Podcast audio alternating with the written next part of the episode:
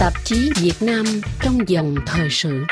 Nhân chuyến viếng thăm của Tổng thống Mỹ Joe Biden tại Việt Nam hai ngày 10 và 11 tháng 9 vừa qua, Washington và Hà Nội đã nâng cấp quan hệ song phương lên thành đối tác chiến lược toàn diện.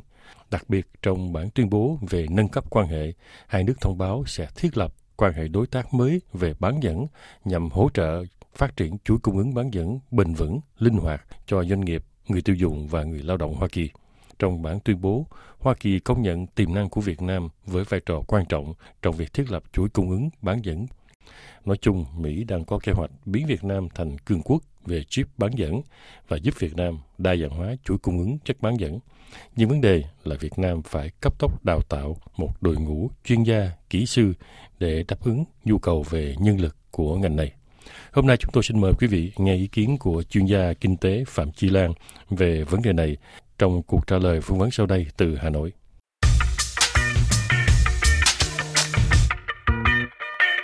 Kính thưa chuyên gia kinh tế Phạm Chi Lan, xin cảm ơn bà đã nhận lời tham gia vào chương trình hôm nay hợp tác với Hoa Kỳ và Việt Nam trong lĩnh vực bán dẫn quan trọng đến mức mà đã được lãnh đạo hai nước nêu lên ngay trong phần đầu tiên của bản tuyên bố về nâng cấp quan hệ lên thành đối tác chiến lược toàn diện. Vậy thì theo bà, vì sao Hoa Kỳ đánh giá Việt Nam là một ờ, quốc gia có tiềm năng lớn để tham gia vào chuỗi cung ứng bán dẫn cho ngành công nghiệp của Hoa Kỳ ạ? À? Chắc phía Mỹ cũng đã căn cứ vào việc theo dõi sự phát triển của Việt Nam trong những năm sau này, đặc biệt là từ khi tập đoàn Intel vào Việt Nam vào năm 2003 để đầu tư dự án đầu tiên về công nghệ cao ở Việt Nam. Thì thời gian đó Intel cũng đã bỏ ra mấy năm trời đàm phán với phía Việt Nam tham khảo rất kỹ thị trường Việt Nam về các mặt rồi làm việc với chính phủ trung ương cũng như chính quyền các cấp ở Việt Nam, các bộ ngành liên quan, kể cả các trường là những nơi đào tạo nguồn nhân lực thì mới đi đến quyết định đó.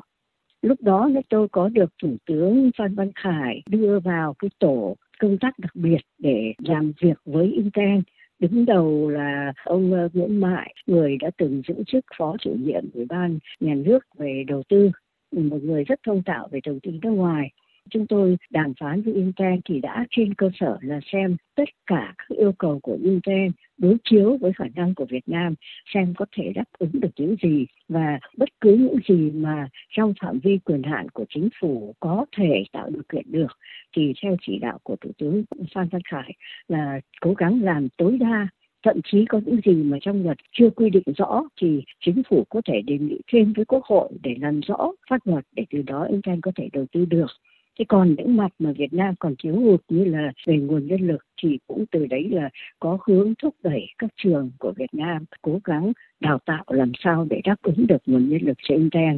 chính vì thấy năng lực của phía Việt Nam và thiện trí của phía Việt Nam tích cực giải quyết các vấn đề như vậy, cho nên Intel đã quyết định chọn Việt Nam, trong khi họ có ba sự lựa chọn khác đang cân nhắc trong khu vực. Một là thành đô ở Trung Quốc, hai là Thái Lan và ba là Ấn Độ cả ba nước kia đều có những ưu thế so với Việt Nam. Nhưng vào cuối cùng thì Intel quyết định chọn Việt Nam. Sau Intel thì các tập đoàn công nghệ của các nước, nhất là Nhật Bản và Hàn Quốc đã vào Việt Nam khá nhiều. Các công ty của Hoa Kỳ thì trong những năm gần đây cũng đã quan tâm và có rất nhiều cuộc trao đổi với phía Việt Nam. Thì như vậy là càng ngày càng thấy rõ hơn là khả năng của Việt Nam làm trong các ngành công nghiệp như điện tử mà điển hình là thành công của Samsung ở Việt Nam, có thể cho thấy là Việt Nam có năng lực về lĩnh vực này. Trong những năm gần đây, lực lượng lao động của Việt Nam với những người trẻ đi du học ở các nước rất nhiều, kể cả Hoa Kỳ, rồi Nhật Bản, rồi Australia, rồi các nước châu Âu, rồi Hàn Quốc, vân vân. Những nước mà có nền tảng công nghệ cao, và từ đó thì Việt Nam có cả một lực lượng những người trẻ, và đó là nguồn nhân lực bổ sung rất tốt cho Việt Nam còn ở trong nước cũng vậy những em học sinh trẻ ở các trường tham gia vào các ngành công nghệ thông tin cũng như các ngành công nghiệp điện tử nói chung đang chiếm tỷ lệ và ngày càng cao hơn Thưa bà Phạm Chi Lan, có một vấn đề mà nhiều chuyên gia đã nêu lên, đó là tình trạng thiếu nhân lực cho các ngành công nghệ cao như là ngành bán dẫn. Chủ tịch của tập đoàn FPT, ông Trương Gia Bình đã cho biết là Việt Nam cần phải đào tạo gấp từ 30.000 đến 50.000 chuyên gia về bán dẫn để đáp ứng nhu cầu của ngành này. Vậy thì theo bà, liệu Việt Nam có thể nhanh chóng giải quyết tình trạng thiếu nhân lực đó hay không ạ? À? các tập đoàn ở Việt Nam muốn làm về công nghệ cũng hay kêu như vậy, nhưng mà trên thực tế, một khi mà đã có hướng rõ ràng là có nhà đầu tư vào làm cần nhân lực trong lĩnh vực này, thì cái nguồn nhân lực đó ở Việt Nam sẽ có thể xuất hiện khá nhanh chóng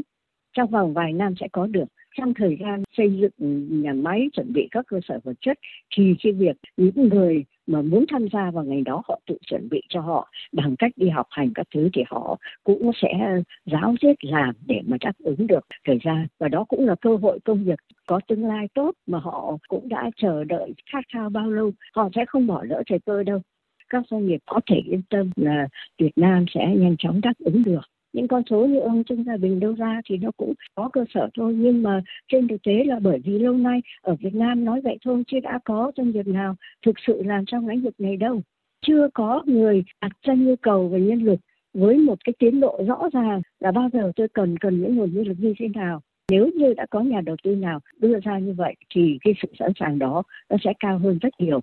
Thực ra thì tôi nghĩ ngay cả các trường Việt Nam cũng đã học được bài học đầu tiên từ việc Intel vào Việt Nam. Tôi nhớ mãi hồi đó Intel cũng có gặp 7 trường đại học ở Sài Gòn, tìm kiếm được khoảng 2.000 nhân lực để làm việc cho Intel. Nhưng mà ngay đợt đầu tiên thì chỉ tuyển chọn được 90 người thôi. Số còn lại thì cũng có một số, nhưng mà thiếu hụt về mặt này, mặt khác, hoặc là về tiếng Anh, hoặc là về kỹ năng chuyên môn và cần thời gian đào tạo thêm. Nhưng đấy là khi họ vừa bước chân vào và chuẩn bị lập nhà máy nhưng sau đó đến lúc mà hình thành nhà máy lên thì dần dần Intel có đủ nguồn nhân lực cần thiết.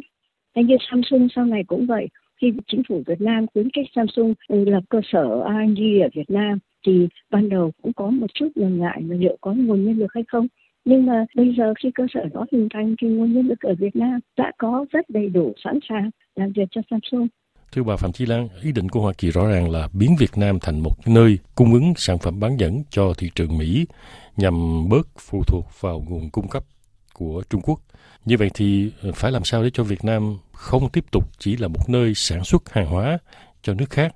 tức là phải làm sao bảo đảm ờ, được cái việc chuyển giao công nghệ thông qua hợp tác với ờ, Hoa Kỳ trong lĩnh vực bán dẫn để mà Việt Nam của chúng ta có thể nâng cao dần giá trị của nền kinh tế trong à, chuỗi cung ứng quốc tế à? tôi nghĩ là phía Việt Nam cũng đã thấm bài học của việc thu hút đầu tư nước ngoài mấy chục năm vừa qua. Rất nhiều dự án đầu tư ban đầu đều có cam kết về chuyển giao công nghệ, nhưng trên thực tế không làm được bao nhiêu. Điều này cũng đã được phía Việt Nam khi tổng kết ví dụ như 30 năm đầu tư nước ngoài Việt Nam hay là ngay như khi Bộ Chính trị của khóa 12 đấy ra một cái nghị quyết về FBI thì cũng đã nêu ra khá rõ điều này và yêu cầu có những chỉnh sửa ở phía Việt Nam để làm sao thu hút được sự chuyển giao công nghệ và đòi hỏi được các nhà đầu tư đã có cam kết về chuyển giao công nghệ phải thực hiện cam kết của họ thì mới được nhận ưu đãi. Đây cũng là một yêu cầu chắc chắn là lớn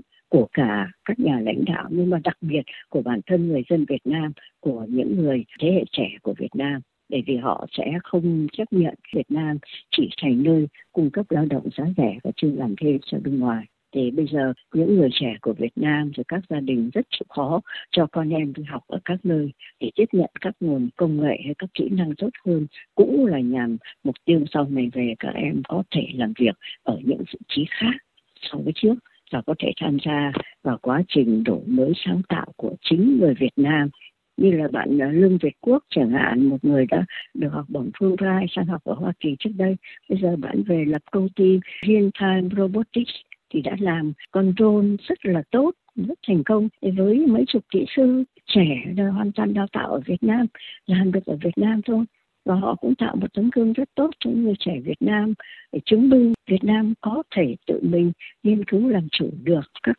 sáng tạo công nghệ. Trong giai đoạn hiện nay của sự phát triển thì rõ ràng Việt Nam vẫn cần tham gia tiếp vào chuỗi cung ứng trên toàn cầu và với một vị trí tốt hơn, cao hơn so với trước đây là chỉ làm trên cơ sở lao động giá rẻ, kỹ năng rất thấp và giá trị gia tăng không bao nhiêu và tiến dần tới việc là người Việt Nam sẽ làm chủ được một số lĩnh vực. Như vậy theo bà thì Việt Nam có thể hoàn toàn tận dụng được những thế mạnh của Hoa Kỳ để xây dựng được một ngành à, công nghiệp bán dẫn trình độ cao. Hoa Kỳ thì có thế mạnh rất lớn, có kỹ năng rất lớn và cái cách thức chuyển giao công nghệ của Hoa Kỳ cũng có những cái cởi mở và rõ ràng hơn so với một số quốc gia khác cho nên tôi tin là sẽ làm được và các công ty Hoa Kỳ thì tôi nghĩ là họ đến với Việt Nam thì cũng với một tinh thần hợp tác tốt và hai bên, nhất là với hiệp định mới đấy, có cam kết cả ở cấp nhà nước với nhau thì chắc chắn nó sẽ tạo thuận lợi cho các công ty, các doanh nghiệp